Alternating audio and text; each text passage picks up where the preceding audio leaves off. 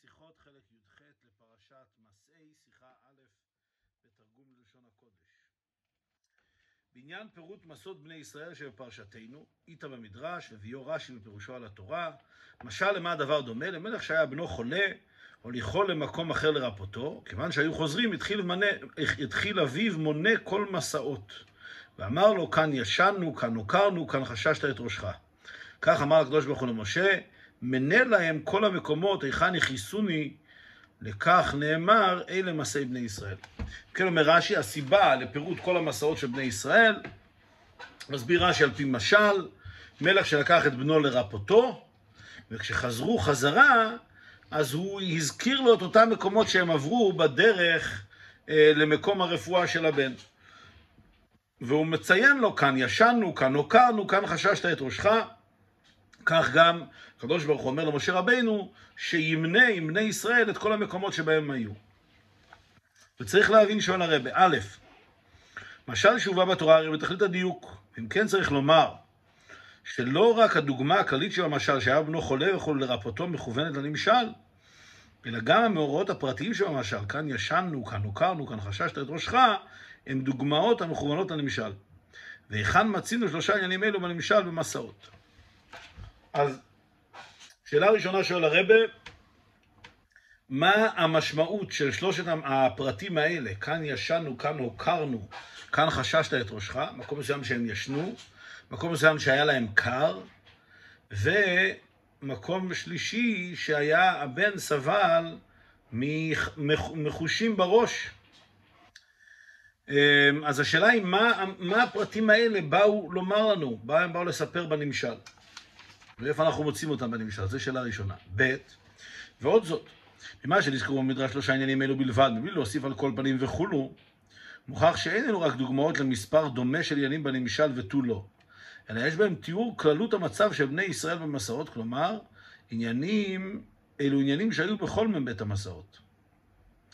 הרב אומר כאן דיוק מאוד מעניין. במדרש כתוב את שלושת הפרטים האלה, כאן ישנו, כאן הוכרנו, כאן חששת את ראשך, ולא מצוין וכולו כאילו זה רק איזשהו, שלוש דוגמאות מתוך הרבה, אלא אלו שלושת הדוגמאות שהמדרש שה, בוחר. אומר, מזה משמע שלא מדובר כאן על דוגמה של שלוש מסעות, מתוך כל אותם 42 מסעות, בחרנו איזה שלוש דוגמאות רנדומליות כאילו, כן, כאן ישנו, כאן חששנו, כאן הוכרנו, כאן חששת את ראשך, לא, משמע שאלו הדוגמאות שהמדרש רוצה דווקא להביא, וזה לא קשור לשלושה מסעות ספציפיים מתוך קלות המסעות. משמע שזה בעצם, כל, כל המסעות הם נכללים בעניין הזה של כאן ישנו, כאן הוכרנו, כאן חששת את ראשך. במילים אחרות, אילו זה לא היה כולל את כל המסעות כולם, זה היה רק מהווה משל לשלושה מתוך 42 המסעות, אז היה צריך להיות כתוב וכולו. שלושת הדוגמאות האלה וכולו, ושאר הדוגמאות, ושאר המסעות. מכיוון שהמדרש לא מציין שישנם עוד דוגמאות, משמע שאלו שלושה דוגמאות כלליות שכוללות את כל המסעות כולם. אז איך בדיוק שלושת הדברים האלה, שלושת הפרטים האלה, הם, הם מרמזים על כל המסעות של בני ישראל. ג' הטעם שכאן חששת את ראשך, ואפילו כאן הוקרנו למשל למקומות היכן יכיסוני, מובן לי, אותם עניינים של צער וחולי. אבל עניין שישנו, כיצד הוא משל דבר מעורר כעס אצל המלך? כאן שאלה פרטית על העניין הזה של ישנו, כי הרי בנמשל רש"י אומר שהקדוש ברוך הוא ביקש ממשה רבנו לספר את כל המקומות שבהם הם הכעיסו את הקדוש ברוך הוא. אז אומר הרב מילא העניין של אה, הוקרנו וחששת את ראשך, שזה עניינים שליליים, היה להם קר, היה להם, ילד סבל מכאב ראש, אז זה יכול להיות איזשהי סוג של דוגמה לבני ישראל שמכעיסים את הקדוש ברוך הוא, יש כאן עניין שלילי. אבל ישנו זה הרי לא עניין שלילי, זה יהודי, אדם צריך לישון. אז למה כאן, אה, למה זה גם כן אחד מהדוגמאות לכך שכביכול יכיסוני, הרי זה, זה הנקודה כאן. הוא מציין להם את המקומות שבו הם יכיסו את הקדוש ברוך הוא. אז למה זה, איך זה מתבטא בעניין של שינה? ד', שני המאורעות הראשונים נאמרו בלשון רבים, ישנו והוקרנו, באופן הכולל גם את המלך. שאין כן הפרט השלישי, חששת את ראשך בלשון יחיד, המכוון לבן המלך בלבד. כיצד מתאימים לדברים לנמשל? שאלה רביעית, למה ישנו והוקרנו כאן המלך כולל את עצמו עם בנו? ואילו חששת את ראשך, זה אירוע שקרה רק לבן. אז מה זה בנמשל, שני הפרטים האלה, שזה אה, הקדוש ברוך הוא ובני ישראל ביחד כביכול, ואחר כך יש משהו ששייך רק לבן, רק לבני ישראל בעצמם. לסיכום ארבעת השאלות, קודם כל, מה המשמעות של שלושת העניינים האלה שישנו, הוקרנו וחששת את ראשך? שאלה שנייה, איפה זה אמור, זה אמור בעצם להתבטא בכל המסעות כולם, אז איפה אפשר למצוא את זה בכל המסעות כולם?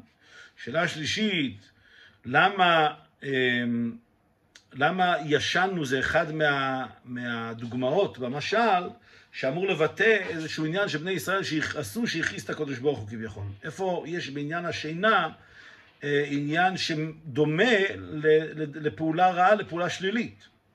ושאלה רביעית, אה, למה ישנו והוקרנו זה המלך ובן המלך ביחד, ואילו חששת ראשך זה רק בן המלך לבדו. אז הרב קודם ייתן לנו תשובה אה, מעניינת מאוד על פי פשוטו של מקרא, אחר כך נבין את העניינים יותר לעומק.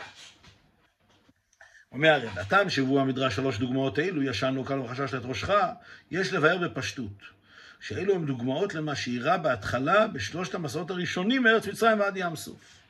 א', ברעמסס לסוכות, ב', מסוכות לאיתם, ג', מאיתם לפי החירות. אומר הרב, בשלושת המסעות האלה בפשטות יש לומר ששלושת הדוגמאות שהמדרש מביא יש, ישנו, הוקרנו וחששת את ראשך, הן מרמזות לשלושת המסעות הראשונות של בני ישראל. מה הם היו שלושת המסעות הראשונות מיציאת מצרים? אז המסע הראשון מרעמסס, ממצרים גופה, מרעמסס עד סוכות, אחר כך מסוכות לאיתם, ואחר כך מאיתם לפי החירות, שזה בעצם על שפת ים סוף. ושלושת המסעות הראשונות האלה הם מרומזים ב... אמ, בדברי המדרש על שלושת הפרטים האלה שקראו לבן, שישנו, הוקרנו וחששת את ראשך. הכיצד? אומר הרב, על וייסעו מסוכות פירש רש"י, ביום השני, שהרי בראשון באו מרעמסס לסוכות. ונמצא שלאחר המסע הראשון מרעמסס, חנו בני ישראל בסוכות, ונחו ממסעם בלילה עד ליום השני, וממילא כאן ישנו. אומר הרב, רש"י מסיבה מסוימת מודיע לנו, מפרש לנו, שהמסע השני של בני ישראל מסוכות היה כבר ביום השני מיציאת מצרים, זה לא קרה ביום הראשון. כלומר ככה, ביום ט"ו בניסן, בני ישראל יצאו מרמסס סוכותה. כל בני ישראל יצאו מרמסס. יכול להיות שהגיעו לסוכות ועוד באותו יום המשיכו למסע השני, אומר רש"י לא. המסע השני היה למחרת היום. כלומר, רש"י מדגיש לנו שהמסע הראשון היה כולו ביום ט"ו בניסן, ואחר כך ישנו שם. בסוכות הם ישנו, ורק למחרת היום הם המשיכו הלאה. אז אומר הרב, מזה כבר מובן, שמה שבוודאי קרה במסע הראשון, זה שאחרי המסע הראשון של יציאת מצרים, הם לא המשיכו במרוצתם, אלא הם ישנו. אם כן, במסע הראשון הוביל אותם למקום שבו הם ישנו. זה פרט אחד. והרבא מציין כאן בהערה דבר מעניין, בהערה 11, אף שהיו שם גם כן כמה שעות ביום הראשון, שהרי באו לשם מסוכות לפי שעה. וגם קיבוץ כל ישראל לרעמסס היה לשעה קלה, על כנפי נשרים. כל זה מרש"י בעצמו. מילים אחרות, הביקור הזה, הנסיעה הזאת מרעמסס לסוכות, זה היה למשך כמה שעות. אה, המסע עצמו היה כמה שעות, וזה לא היה, לא דבר שלקח הרבה זמן, ואם כן, אמ, לא, לא היה בעצם סיבה אמיתית שלא היו יכולים להמשיך הלאה במסע הבא. אבל היה איזשהו עניין, הקדוש ברוך הוא רצה שישנו שם, אז אה, ישנו. אחר כך במסע השני, החידוש שבנוסף במסע, שנוסף במסע השני, וייסעו מסוכות ויחנו ביתם, ובכך שאז על פי פשוטו של המקרא הופיעו ענני הכבוד. כהמשך הכתוב פרשת בשלח, והשם הולך לפניהם יומם בעמוד ענן להנחותם הדרך. מפשטות הכתובים משמע שרק במסע השני הופיעו ענני הכבוד. רק אז זה מופיע בתורה שהקדוש ברוך הוא הולך לפניהם יומם בעמוד ענן. אז זה החידוש המיוחד שקרה במסע השני. והרי אמרו חז"ל שענני הכבוד בנוסף לתפקידם להנחותם הדרך היו מקיפים את בני ישראל כסוכה לצל לבל יכה בהם שרב השמש. ואף פעולה זו של ענני הכבוד הייתה תכף כאשר וייסעו מסוכות. אה, כן, זה, אי, אפשר להתעלם מהעובדה שלפי מה שהרב אומר כאן, יוצא שבסוכות, במקום שנקרא סוכות, שם הופיעו ענני הכבוד. וכפי שאני רואה כעת שהרב מציין בהערה, שלעיר בדעת רבי עקיבא, מה שנאמר סוכותה וייסעו מסוכות, אין סוכות אלא ענני הכבוד. אנחנו יודעים שלדעת רבי עקיבא, הסוכות, חג הסוכות והסוכות שאנחנו יושבים בהם כיום, זה כנגד ענני הכבוד. אז זה מעניין שענני הכבוד, לפי הביאור כאן, הופיעו בסוכות. החל מהמסע השני מסוכות יצאו אה, בני ישראל עם ענני הכבוד. אז זה החידוש שקרה במסע השני. מה עניינם של ענני הכבוד? היו מקיפים בני ישראל בסוכה לצל, לבל יכה בהם שרב השמש. ואף פעולה זו של ענני הכבוד הייתה תכף כאשר וייסעו מסוכות גומר. ועל כך עומדת הדוגמה, כאן הוקרנו.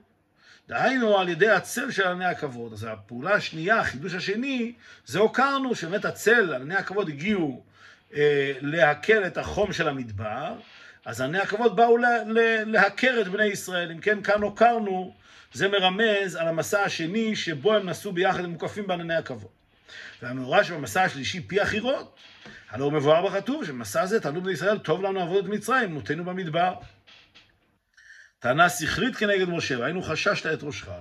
מה קרה במסע השלישי? החידוש במסע השלישי זה שבו בני ישראל כבר התחילו להתחרט והתחילו לשאול למה אנחנו בכלל יוצאים ממצרים? טוב לנו עבוד מצרים, מותנו במדבר.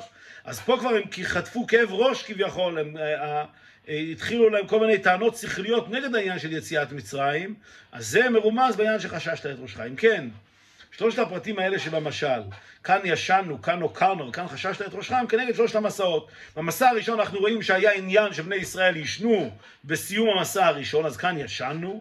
במסע השני היו את ענני הכבוד, זה כאן הוקרנו.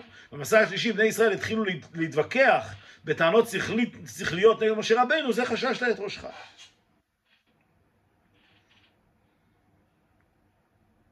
אז בזה הרב תירץ את העניין ש...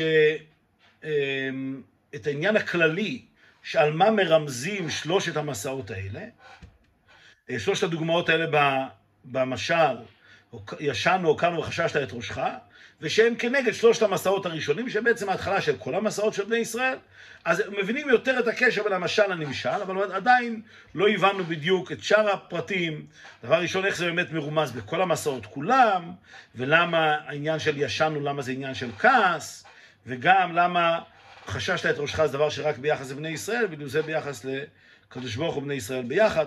אז את כל העניין הזה הרב מבאר יותר אה, על פי הביור הנפלא כאן בפנימיות העניינים.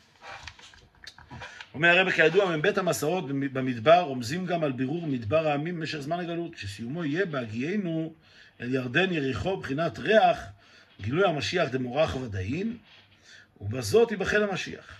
והיינו שהבירור הוא עד אשר יבטל, יבטל הרע במדבר עמים לגמרי, ואת רוח הטומאה אוויר מן הארץ. אם כן, הרב מביא מה שמבואר בחסידות באריכות, שמ"ב המסעות בעצם מרמזים על כל המסעות של בני ישראל בזמן הגלות, שהם כביכול הולכים במדבר העמים.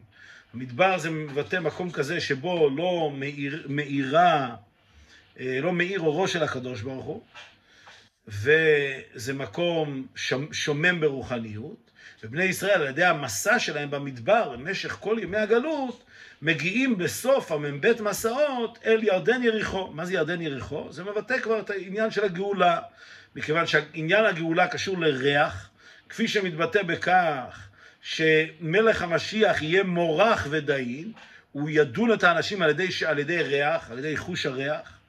זאת אומרת שיש איזשהו עניין שהגאולה קשורה למושג של ריח, ולכן אחרי כל המ"ב מסעות, המסע האחרון מגיע לידן ירחו, שזה כאילו אחרי שביררו את כל מדבר העמים, מגיעים לדרגה הזאת של ריח, של מורח ודאין, שאז זה, זה מבטא את שלמות הבירור של כל העולם כולו.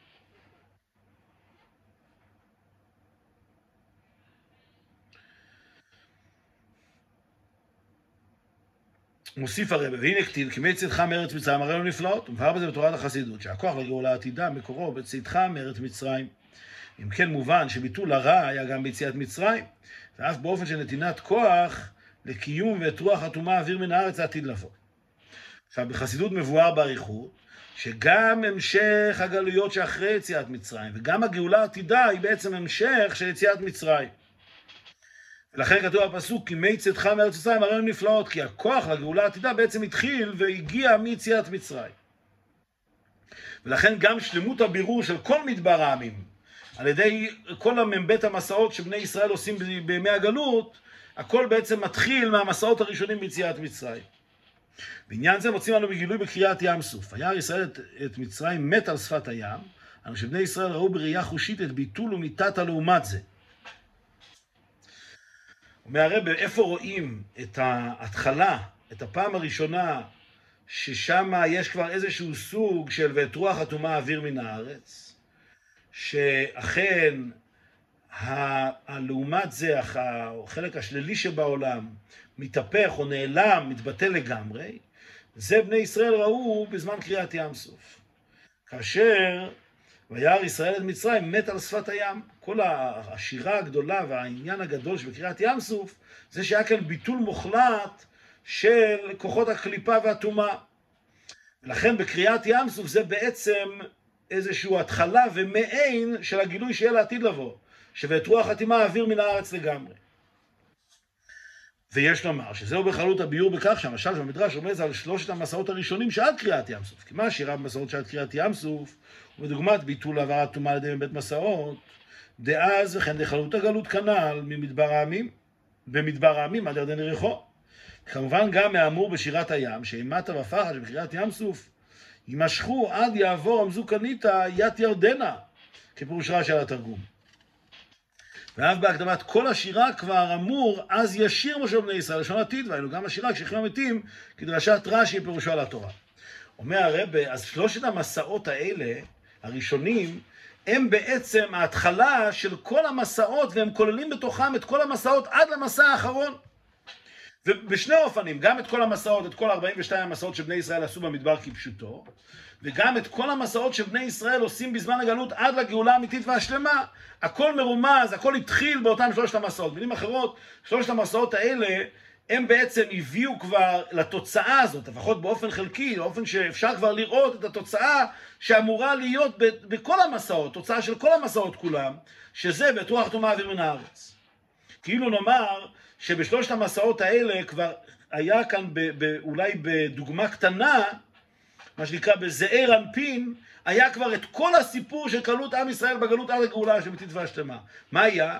בני ישראל יצאו ממצרים, היה כאן יציאת מצרים, היה כאן מסעות של התמודדות, של נסיעה, של הליכה וכולי, והתוצאה היא, וירא ישראל את מצרים את עצת הים. אז בכל זה נמצא בזעיר אנפין כל המסעות של בני ישראל, זה בעצם העניין.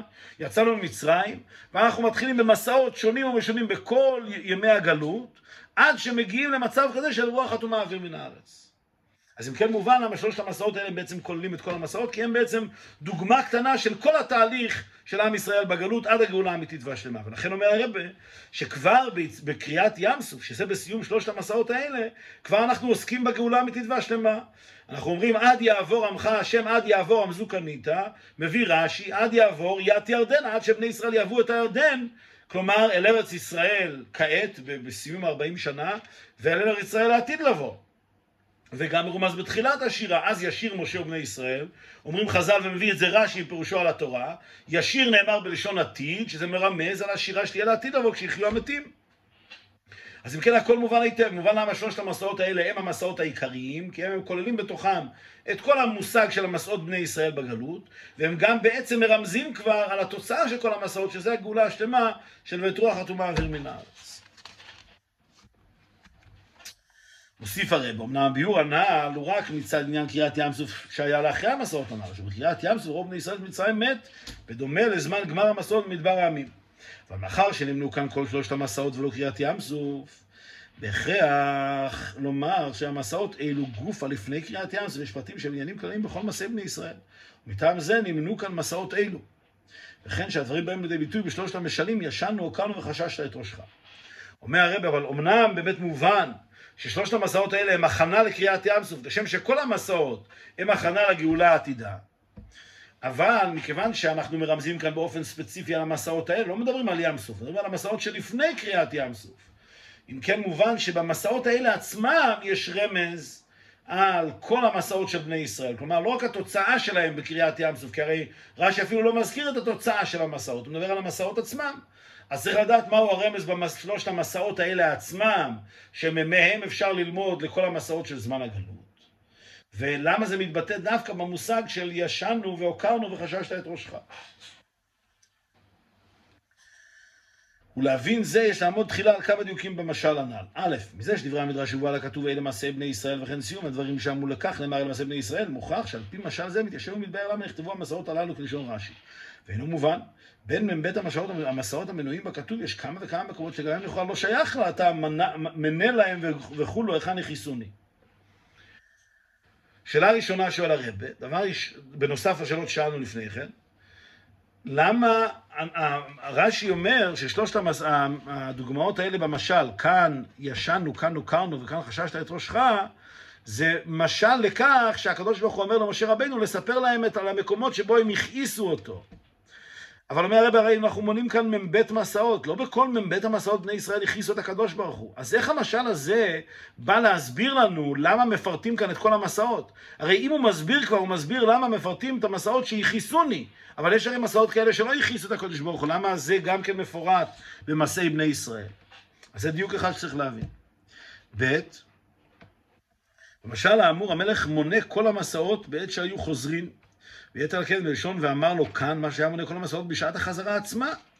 במקום המדובר גופה. בחזרתם לאותם המקומות היה המלך אומר כאן ישנו, כאן חולו. צריך להבין היכן מוצאים לנו בנמשל פרט זה של היו חוזרים, הרי בני ישראל לא חזרו למקומות המסעות, אלא המשיכו כל העת בדרכם והתקרבו יותר לארץ ישראל. עוד שאלה אה, בולטת. הרי במשל המלך לקח את בנו לרפותו, ועכשיו הם חוזרים חזרה, ומלשון המדרש משמע שבכל מקום שהם מגיעים אליו, עוצר המלך ואומר לו, הנה, כאן ישנו, כאן נוקרנו. הוא, הוא חוזר איתו לאותם מקומות. מה זה בא להביע? הרי בנמשל בני ישראל לא חזרו לאותם מבית מסעות, הם נסעו והמשיכו הלאה, ורק שבסיום המסעות הם חוזרים ומזכירים את המקומות האלה. אז למה המדרש מספר לנו במשל את הפרט הזה שהמלך חזר עם בנו בכל המסעות? איפה זה מתבטא בנמשל? אז לתרץ את שני השאלות האלה, ברגע שנבין את שני השאלות האלה, נוכל להבין גם את שאר השאלות אה, ונבין את אה, עומקו של המשל כאן. הביאור בזה, המסעות של בני ישראל לעבור מדבר העמים, הלוא עם ירידת הנשמה, והיהודי בכללותו רמא למקום של, למקום של הלם ואסתר. ואף על פי שכוונת הירידה היא לא רק התועלת הבאה מכך למדבר העמים, הבירור של המדבר לעבודת ישראל, אלא גם העלייה שמשיגים ישראל על ידי ירידתם זו. מכל מקום, מה שמורגש וניכר בשעת המסעות גופה, הוא הגלות וההסתר, רק שעל ידם באה לאחריהם כביכול העלייה. בואו נבין לעומק יותר את המושג הזה של המסעות של בני ישראל בכלל. המסעות האלה, אנחנו יודעים, זה מסעות של ירידה. הנשמה יורדת לגוף, מתלבשת בגוף גשמי, נמצאת בעולם הגשמי בזמן הגלות. כל העניינים האלה זה עניין של ירידה. ומה המטרה של הירידה הזאת? אז שני פרטים. דבר ראשון, כמובן, ש... יוצאים למסעות במדבר ועל ידי זה מבררים ומנקים ומזכחים את אותו מדבר העמים, שבני ישראל על ידי עבודתם בגלות מבררים את העולם, מזכחים את העולם, אבל גם הם בעצמם מתעלים על ידי כך, כפי שמבואר באריכות בחסידות. אבל כל זה זה התוצאה של המסעות. אבל המסע, המסע עצמו זה עניין של ירידה. זה ירידה שהיא צורך עלייה, אבל בפועל זה ירידה. ואף שגלוי וידוע שכל תכלית הגלות היא רק עניין העלייה, הרי סוף סוף הגלות היא באופן כזה שאדם מצוי בה בציור של ירידה. ואין זאת, אלא שעל ידי זה בא עניין נוסף העלייה. ואם כן, נמצא שהליכתו במסעות הוא נמצא במקום במצב של מדבר אשר לא ישב אדם שם, יכיסוני. ובלשון כבוד שעת מורי וחמי אדמו"ר, ואחד ממאמריו, גוף ועצם הצמצום הוא הפך הרצון העליון. אז בפשטות אומר הרב צריך לזכור שאומנם יש מטרות חשובות מאוד לירידה הזאת, אבל הירידה עצמה היא בפועל ירידה. כאשר אדם נמצא בגלות, נמצא במצב של ירידה. עד כדי כך, הוא נמצא במדבר, מדבר זה מקום שלא ישב אדם שם, כפי שמובא בחסידות, הכוונה היא שאין גילוי אלוקות במדבר. יותר מזה הרבי מביא כמה שהרבי הקודם אומר, שאפילו הצמצום שהקדוש ברוך הוא צמצם את אורו, הצמצום עצמו הוא הפך הרצון. כלומר, התוצאה שלו היא, היא, היא רצויה. לכן הקדוש ברוך הוא עשה את הצמצום. אבל הצמצום עצמו זה שהקדוש ברוך הוא מעלים את אורו הגדול ומסתתר מ, אה, מלהאיר, זה עניין שהוא כביכול לא רצונו של הקדוש ברוך הוא. הקדוש ברוך הוא רוצה לגלות את עצמו ולהאיר.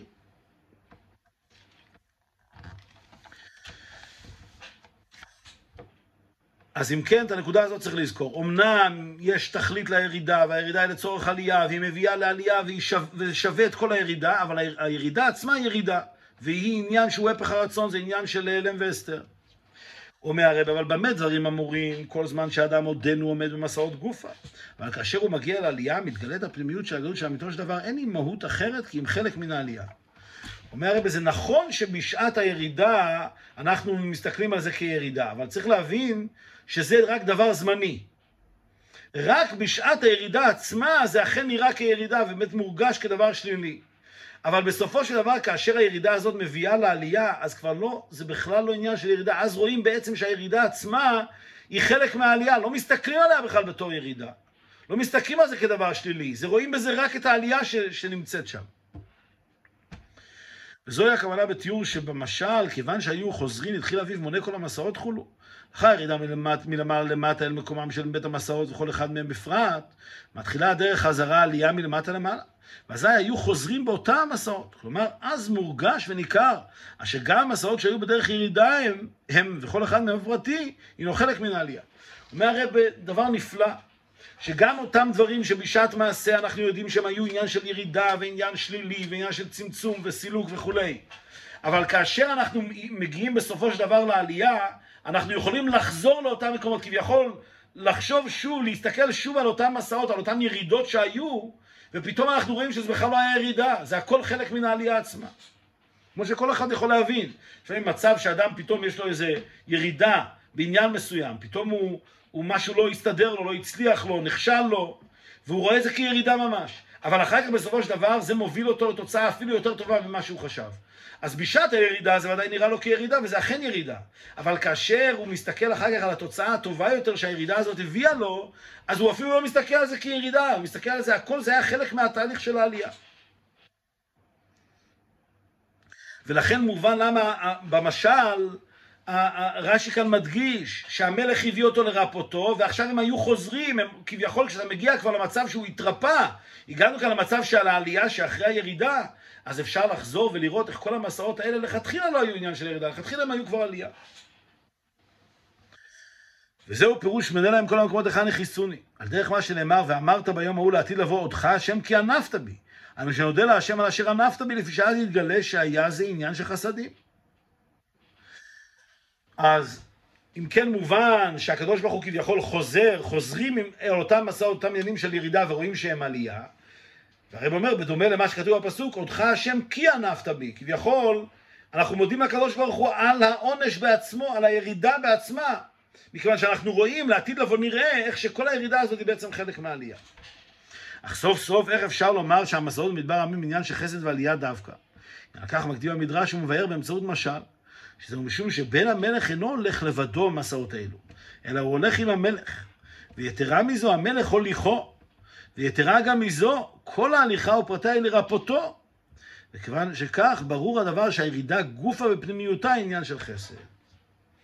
אומר הרב, אחרי הכל, כאשר אדם נמצא במצב של הירידה, יכול לשאול את עצמו איך ייתכן בכלל, איך אפשר אפילו לשער לעצמנו שיש כאן עניין של עלייה. הרי כעת זה מצב של צמצום והלם, מצב לא טוב, לא בגשמיות ולא ברוחניות. אז איך אדם יכול להגיד, הנה, יש כאן בעצם עלייה? אומר הרב, גם הדברים האלה מרומזים במשל. במשל, דבר ראשון, הבן לא הלך לבד להתרפות, המלך הלך איתו. אז זה פרט ראשון שחייבים לדעת.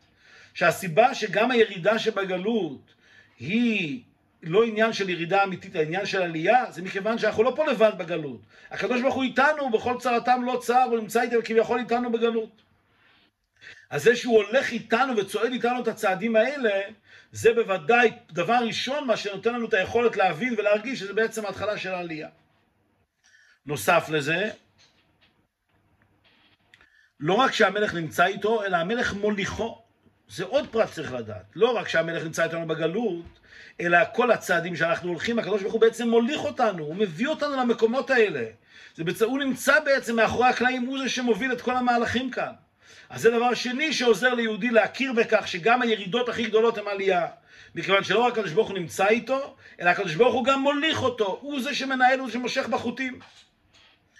ופרט שלישי, שכל התפקיד זה, המלך מוליך את בנו לרפאותו. זה הכל בשביל התועלת, כל המטרה והתכלית, שעל ידי זה הוא יתרפא, הוא יהיה חזק יותר מאשר בתחילה. עניין של חסד, כפי שהרב אומר. אולם לכאורה אפשר לשאול על כך בשביל מה קרות הירידה על מדבר העמים, מאחר שהיא הוכנה ונקבעה מלכתחילה על ידי המלך וכולו. מובן שהיא מוכרחה להיות עניין של חסד ועלייה.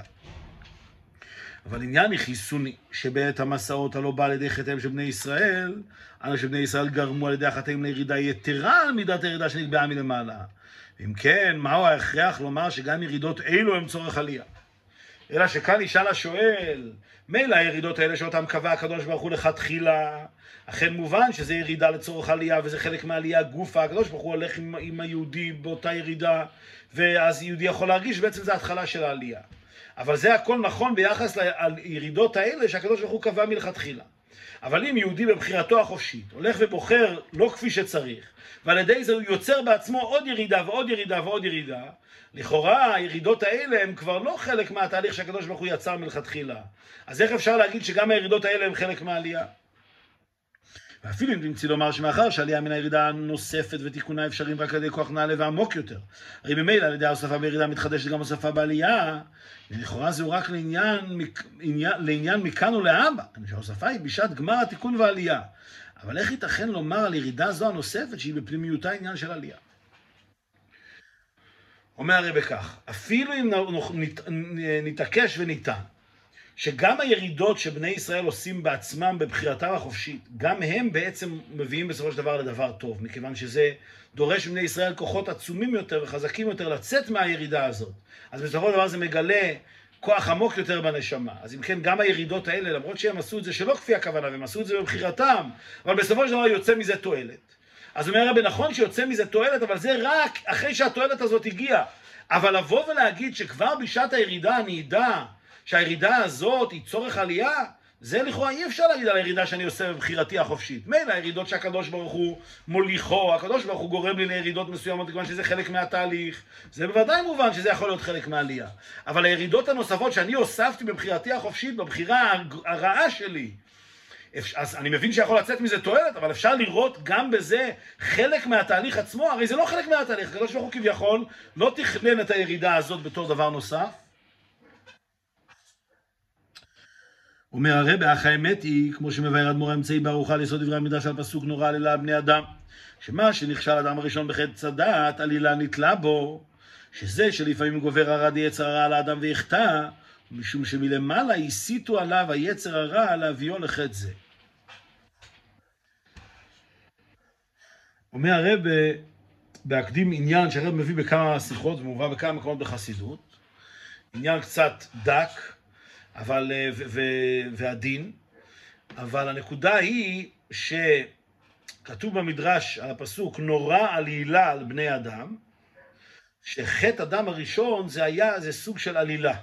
כביכול הקדוש ברוך הוא הביא אותו לחטוא כי הוא רצה את התוצאות של החטא הזה.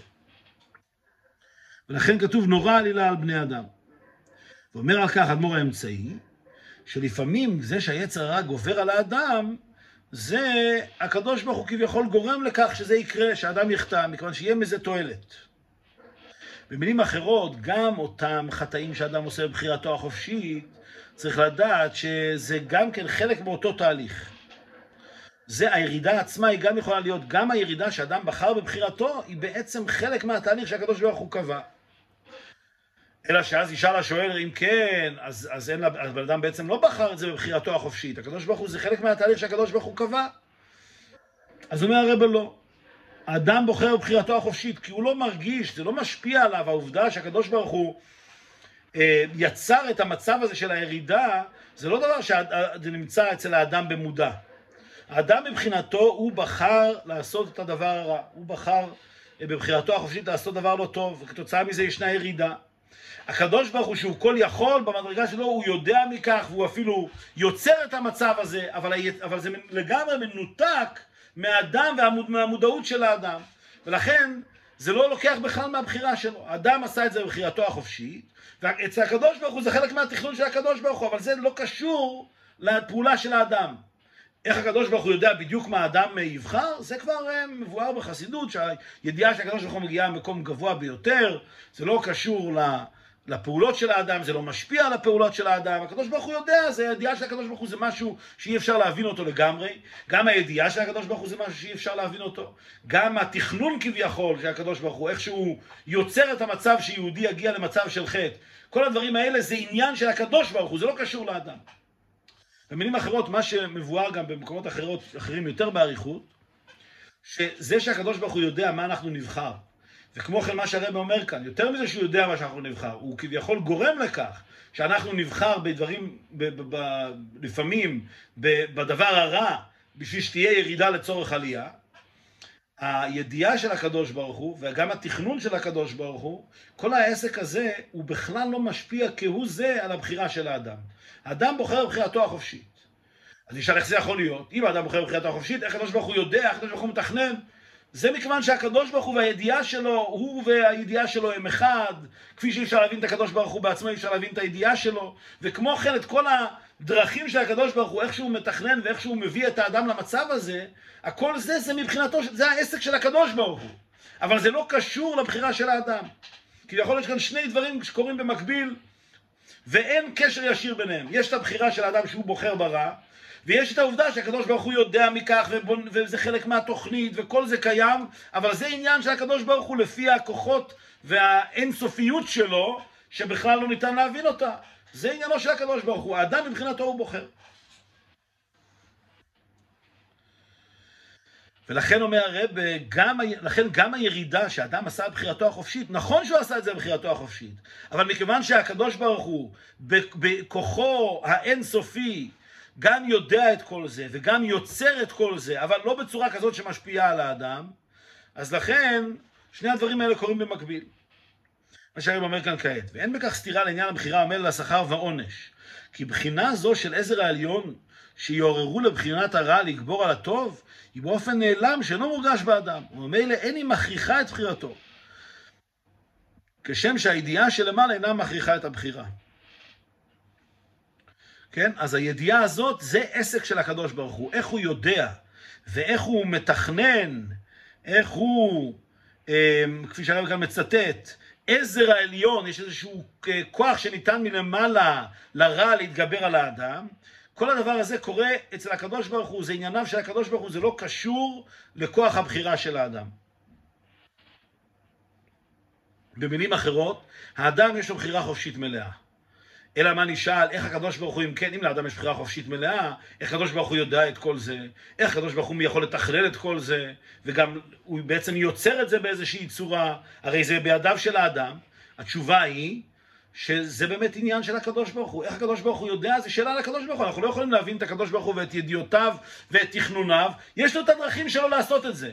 אבל הוא לא עושה את זה בצורה שמשפיעה כהוא זה על הבחירה, הבחירה של האדם.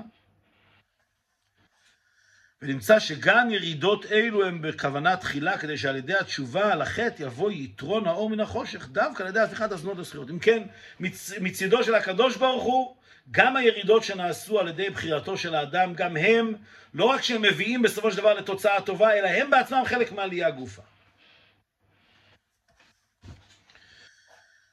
ממשיך הרי, בתוכן ההבדל בין שני סוגי הירידה במקומות היכן היא חיסוני. א', המסעות שבהם מורגש בגילוי שהמלך הוליכו למקום הירידה. ב', המסעות שבאופן גלוי הם תוצאה מבחירת האדם, והולכת המלך בהם הם באופן נעלם. ניכר בחילוק בין המסעות שלפני קריאת ים סוף לאלה שאחר קריאת ים סוף. אומר הרב, ההבדל בין שני סוגי הירידות האלה, ירידה כזאת שהקדוש ברוך הוא קובע מראש, שהאדם ירד איזושהי ירידה ועל ידי זה, זה הוא יצא יותר חזק מזה, זה יהיה ירידה לצורך עלייה. ואותן ירידות שאדם בבחירתו בוחר לרדת, שגם זה אנחנו אומרים, זה גם בעצם בסופו של דבר חלק מהתוכנית של הקדוש ברוך הוא כביכול, אבל לא באופן שאדם מודע לזה. אין לזה שום השפעה על הבחירה שלו. אז שני הסוגים האלה של ירידות שהקדוש ברוך הוא בגלוי הוא זה שמוליך את האדם, וירידות כאלה שבגלוי האדם הוא בוחר, אבל בעצם הקדוש ברוך הוא גם זה, זה חלק מהתוכנית שלו. שני הסוגים האלה זה המסעות שהיו עד קריאת ים סוף והמסעות שהיו אחרי קריאת ים סוף. איפה רואים את זה? אמרו חז"ל, אילו זכו ישראל כיוון שהיו פרסות רגליהם מן הים, היו נכנסים לארץ. הרי שהמסעות שלאחר קריאת ים סוף מן הים היו תוצאה ממה שלא זכו, בגלל חטאיהם. והמסעות שעד קריאת ים סוף ראויים היו להתקיים, אפילו לא זכו ישראל. אומר, זה מדרש מפורש. המדרש אומר שאילו בני ישראל היו זוכים, ברגע שיצאו מים סוף היו מיד נכנסים לארץ. במילים אחרות, מלכתחילה התוכנית הייתה שבני ישראל יגיעו לים סוף, ואם היו, אם הם יזכו אז הם יגיעו ישר לארץ ישראל. רק מה, בני ישראל בחרו ועשו דברים שלא כפי הכוונה, כיוון שהם חטאו, אז הם לא נכנסו ישר לארץ, והם התווספו להם עוד מסעות נוספים. מה זה אומר? והביאור בזה? מדבר ממש תחילתו לאחר ים סוף. כאילו, מקום המסעות עד ים סוף הוא ממוצע בין יישוב מצרים למדבר. ומשמעות הדברים ברוחניות. מדבר הוא מקום אשר לא ישב אדם העליון שם, מקום של קליפה ממש המנוגדת לרצון העליון. ואילו הדרך המוליכה אל המדבר, אף שאכן אינה מקום יישוב לאדם העליון, הרי מאידך היא גם אין היא מקום המנגד לרצון העליון. שכן זהו סדר ירידה שנקבע לכתחילה מלמעלה, על פי תורה. אומר הרב, זה בדיוק ההבדל. מה ההבדל בין המסעות עד ים סוף ומסעות אחרי ים סוף? אחרי ים סוף מתחיל המדבר עצמו. לפני ים סוף, בין מצרים לבין ים סוף, זה בעצם מקום כזה ממוצע. זה לא מדבר ממש, אבל זה גם לא מקום, לא מקום יישוב ממש. מה זה אומר ברוחניות? אז ברוחניות ככה, יש מקום יישוב, זה מקום שיהודי נמצא בקשר עם הקדוש ברוך הוא. יש מקום שהוא ממוצע, כלומר זה לא אה, מדבר ממש, אשר לא ישב אדם שם, שאין גילוי אלוקות בכלל, אבל מצד שני זה גם לא מקום יישוב, זה איזשהו מקום ממוצע כזה. אומר הרבה כך, הירידות האלה שהקדוש ברוך הוא כביכול קובע מראש, זה לא הפך רצון העליון, זה ירידות שהקדוש ברוך הוא בעצמו קבע, לכן אי אפשר לקרוא לזה מדבר. זה יכול להביא את האדם קרוב למדבר, אבל זה לא המדבר בעצמו. המדבר בעצמו זה הפך רצון העליון ממש, ולכן המדבר בעצמו זה רק על ידי הבחירה של האדם. אז הקדוש ברוך הוא מוריד את היהודי לעולם, ויוצר כל מיני ירידות בתוך העולם, אבל ירידות כאלה שהן כמובן לא הפך רצון העליון, כי זה ירידות שהקדוש ברוך הוא יוצר בגלוי. אחר כך יש את הירידות שהאדם יוצר בעצמו, ירידות נוספות, שבירידות האלו הוא כבר הולך למדבר, הוא כבר מגיע כאן למקום שלא ישב אדם שם, כביכול זה מקום כזה שאין שם שום גילוי אלוקות, זה ירידות שהאדם יצר ולא הקדוש ברוך הוא יצר כביכול, לפחות כפי שנראה לנו, ולכן זה נקרא מדבר.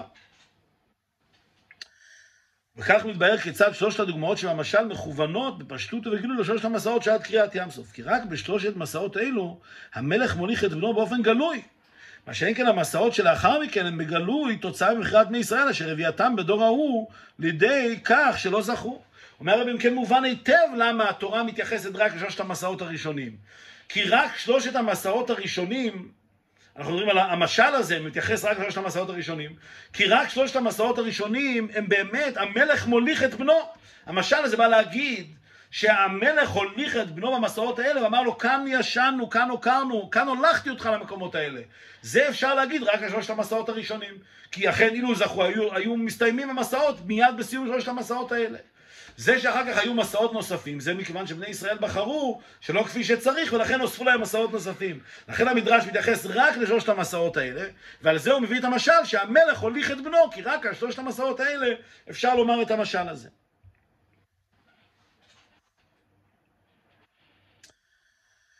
אבל מוסיף הרי בתוכן שלושת המסעות שבהם הולכת המלך היא באופן גלוי בא לידי ביטוי בשלושת העניינים שבנמשל. ישנו, הוקרנו וחששת את ראשך. אז הרב, קודם כל הרב אומר, נראה שבאמת שלושת המסעות האלה הם מבטאים עניין עיקרי בכל ירידת האדם, בכל עבודת האדם בזמן הגלות. שיש עניין של ישנו, יש עניין של הוקרנו ויש עניין שחששת את ראשך.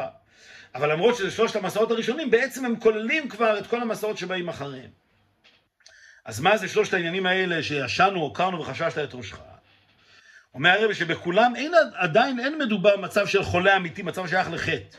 ואפילו חששת את ראשך אינו חולי, כמו שכתב רש"י, אמר הז"ל, כל מיחוש חולו. מיחוש חשש הבאנו לפי שעה וקל. אומר, לא מדובר כאן על, על, על שלושת המאורעות האלה של ישנו, הוקרנו וחששת את ראשך, זה לא חולי אמיתי, לא מדובר על, על, על, על עניין שלילי ממש, אה, כפי שרש"י בעצמו אומר, שחששת מחוש זה רק אה, חולי קל, חשש בעלמא, מכיוון שכאן זה הירידות שהקדוש ברוך הוא מתכנן אותן בעצמו. כדי שעבודתם של ישראל תוכל להיות באופן של החיים ואמר נתתי לפניך גומר ובחרת גומר, נדרשים שלושה עניינים מחודשים. אז הקדוש ברוך הוא כביכול מוליך את הנשמה בתהליך כזה של ישנו, חש... אה, הוקרנו וחששת את ראשך, בשביל שיהודי יוכל באמת להביא את העולם למצב של בירור וזיכוך, שיהיה ירידת צורך עלייה. אז הקדוש ברוך הוא לוקח את היהודי יד ביד, מוריד אותו את שלושת המדרגות האלה, ישנו, הוקרנו, חששת את ראשך, ואז יהודי יכול לבחור בבחירתו החופשית איך להתנהג. מה הם שלושת הדברים האלה? אומר הרבה, כדי שעבודתם של ישראל תוכל להיות באופן של החיים, ואמר נתתי לפניך ובחרת בחיים, נדרשים שלושה עניינים מחודשים. מה הם שלושת החידושים האלה? א', הנשמה מוכרחת לרדת ממקום האור והגילוי ולהגיע למקום של הלם וסילוק האור, כי לולי זאת לא תכן מציאות של והמוות נתתי, המאפשר את הבחירה בהפך החיים והאור, רחמנא ליצלן. דבר ראשון צריך להיות ירידה כללית, שיהיה צמצום האור. כלומר, כל עוד הקדוש ברוך הוא מאיר וניכר זה שהקדוש ברוך הוא מנהל את העולם, והמציאות של הקדוש ברוך הוא ואורו של הקדוש ברוך הוא מאיר, לא שייך שיהיה בחירה חופשית לאדם. בוודאי שהוא יבחר בטוב. אז בשביל שתהיה בחירה חופשית, הקדוש ברוך הוא מצידו צריך דבר ראשון לסלק את האור, לצמצם ולסלק את האור כך שיהיה מצב של בחירה חופשית, שאדם יוכל לבחר בין החיים למוות. זה ירידה ראשונה. אבל ב', מאידך מוכרח גם להיות החיים גומר נתתי לפניך, אבל כן בהכרח שתהיה במקום סילוק האור המשכה מן האור והגילוי שיתף במידת הרחמים. אבל כמובן, שאם הירידה תהיה צמצום מוחלט לגמרי, שלא יהיה שום אור שמאיר אחרי הצמצום הזה, אז, אז להפך, כבר לא יהיה אפשר לבחור בטוב. כי המקום יהיה כל כך חשוך, שלא יהיה ניכר ולא תהיה, לא תהיה את האפשרות לבחור בטוב. אז מצד אחד צריך שיהיה קודם כל צמצום, ואחר כך צריך משהו שיבקע את הצמצום, משהו שיעיר בכל זאת, שעל ידי זה יהיה לאדם באמת בחירה חופשית. מצד אחד קיים עניין של חושך, מצד שני גם בתוך החושך יש איזו נקודת אור, ואז אדם יכול לבחור בין שניהם. אז זה פרט שני, וזה מה שנקרא בלשון חז"ל, שיתף איתו מידת הרחמים, שלא יהיה שם אלוקים רק מידת הדין לבד, צריך להיות גם כן חיבור, שיתוף של מידת הרחמים. ואחר כך פרט שלישי, ג', על מנת שתהיה זו בחירה חופשית, בהכרח שגם לנפש הבעמית תהיה שכל משלה מסוגל למצוא תועלת בהפך האור והחיים רחמנא ליצלן. עכשיו זה לא מספיק שאדם נמצא במצב של חושך. אם רוצים שבאמת תהיה בחירה חופשית אמיתית, שאדם יכול לבחור בין הבחירה של הנפש האלוקית לבחירה של הנפש הבעמית, הנפש הבעמית צריך להיות לה איזה שהם כוחות שהם בדומה לנפש האלוקית. כי אם הנפש האלוקית היא משתמשת בכוחות מסוימים, והנפש הבעמית אין לה שום דבר בדומה לזה, אז אין כאן בחירה חופשית אמיתית. זה בעצם משדרים על שני גלים שונים לגמרי. הנפש האלוקית מדברת אל השכל, והנפש הבעמית מדברת אל הלב, וממילא זה לא ממש בחירה, כי זה לא שני דברים שניתן לשקול אותם זה לעומת זה. איפה יש בחירה אמיתית? כאשר לנפש הבעמית גם כן יש שכל, ויש את ההיגיון שלה, והאדם כאן צריך לבחור בין השכל של הנפש האלוקית לבין השכל של הנפש הבעמית, כאן כבר יש באמת בחירה אמיתית. אז חלק מהירידה צריך גם להיות שהקדוש ברוך הוא ייתן איזושהי טענה שכלית ושכל של הנפש הבעמית שייתן ההפך מהשכל של הנפש האלוקית. כפי שהרבי מסביר כאן שכן אילו הבחירה של הנפש הבעמית במוות הייתה אפשרית רק מצד המידות לא היה כאן זה לעומת זה, ומילא גם לא בחירה חופשית. בפרט שבאופן זה, היה השכל של הנפש האלוקית מוכרח לגבור על המידות, מאחר שהאדם הוא שכלי בעצם מהותו. אומר הרבה שוב פעם, אילו לנפש האלוקית לא היה שכל, היה רק מידות, אז דבר ראשון, לא היה כאן ממש בחירה חופשית, כי זה שני כוחות שונים לגמרי, אז אה, אי אפשר באמת לשקול אותם זה לעומת זה.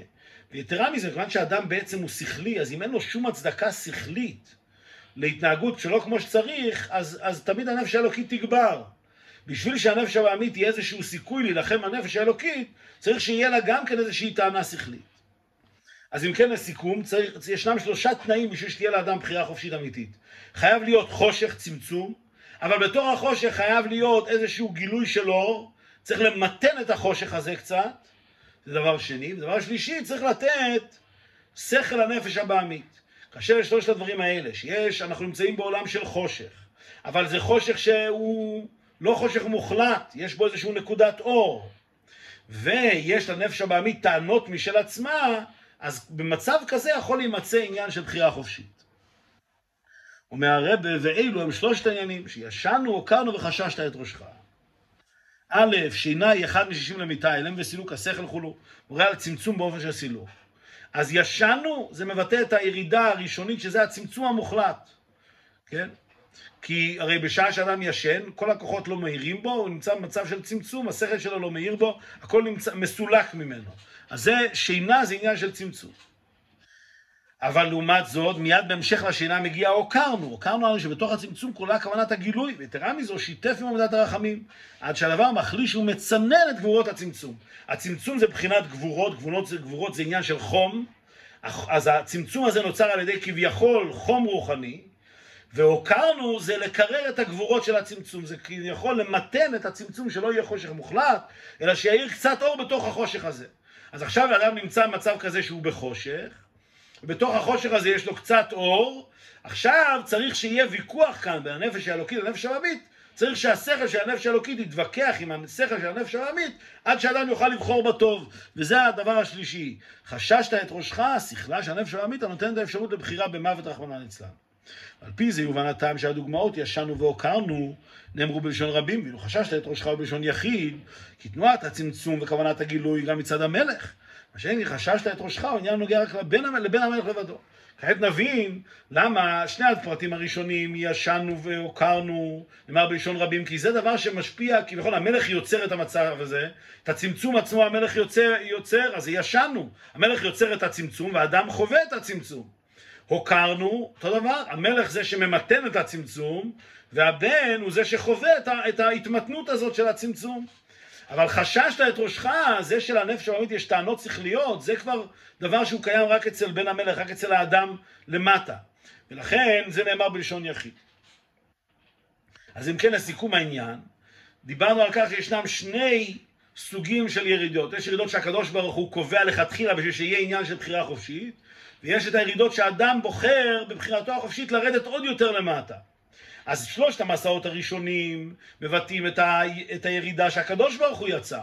והירידה הזאת מתבטאת בשלושת הפרטים האלה. צריך להיות צמצום, ישנו, צריך להיות מיתון של הצמצום, זה הוקרנו, וצריך להיות שכל של הנפש העמית, שזה חששת את ראשך. ושאר הירידות שמקימים אחר כך, זה כבר ירידות שנפעלו כתוצאה מעבודתם של בני ישראל, או מבחירתם של בני ישראל. אומר הרבה, כאמור לאל סעיף ז', גם אותם הירידות שמגלים תוצאה מבחירת האדם, הרי הם בכוונה תחילה. כאשר ירידות אלו, הלכת המלך היא באופן נעלם לה. אבל האמת היא, שלושת הירידות האלה בעצם כוללות גם את כל הירידות אחר כך, שגם הם בעצם חלק מהתוכנית של המלך. זה המלך מוליך אותו, רק שהוא מוליך אותו באופן שאדם לא מרגיש את זה. ולפיכך שלושת המסעות הראשונים הנ"ל ישנו ראשך הם הכלל של כל המסעות, כי לאמיתו של דבר גם ירידות הבאות לאחר מכן מצד בחירת האדם הם תוצאה מהמצב שאליו הוליכו המלך. כל שאר הירידות הם חלק, הם תוצאה בעצם משלושת הירידות הראשונות. ויש לומר שזהו הטעם לכך שרש"י פירושו על התורה היא אינה של תורה, הוסיף כאן לאחר שהביא לשון המדרש חששת את ראשך וכולו. הזכרנו מקודם שבמדרש לא כתוב וכולו, המדרש רק בוחר לדבר על שלושת המסעות הראשונים. מכיוון שהמדרש מדבר על שלושת המסעות הראשונים שהם אה, היו חלק מהתוכנית של הקדוש ברוך הוא כביכול באופן גלוי, וזו הירידה שהקדוש ברוך הוא יצר אותה, זה, זה המסעות האלה הם, הם חטיבה בפני עצמה, ולכן הוא לא מוסיף וכולו, כי בעצם לא מדברים על המסעות שלאחר מכן. אבל רש"י, שהוא יינה של תורה, אז הוא מרמז במילה וכולו, שבעצם גם המסעות האלה שנמשכו אחר כך על ידי בחירתם של בני ישראל, הם בעצם גם כן המשך של אותם שלושת המסעות הראשונים. וכך רמז רש"י, שגם ההמשך הבא לאחר חששת את ראשך, שבן המלך נעשה על ידי בחירתו חולה ממש אחרונה ליצלן, אינו בא רק מצד הבן לבדו, אלא הוא חלק מן המסעות שבהם המלך הוליכו לרפאותו. גם המסעות הנוספים זה עדיין חלק מאותו עניין, ולכן ברור שכל כוונת החולי היא אך ורק כדי שתתווסף אצל בן המלך המעלה של חולה שנתרפא, באופן של זדונות נעשו לו כזכויות. ולא רק מכאן ולהבא, אלא באופן שנעקר עוונו מתחילתו, מאחר שזוהי הכוונה בכך מלכתחילה. ולכן במילה הזאת, ב"וכולו" הזה, רש"י בעצם מרמז לנו שכל הירידות כולם, כולל הירידות שנעשו בבחירתו החופשית של האדם, הכל מכל כל זה חלק מהתוכנית של הקדוש ברוך הוא, והכל מכל כל זה חלק מהירידה שהיא צורך עלייה, ושהירידה עצמה היא בעצם כבר ההתחלה של העלייה. כל זאת יתקיים בגלוי ובשלמות בביאת משיח צדקנו, כאשר יגיע הגמר של היו חוזרים, ותהיה התגלות כצאת השמש בגבורתו, אמיתיותם ופניותם של המסעות בגלות, ובקרוב ממש.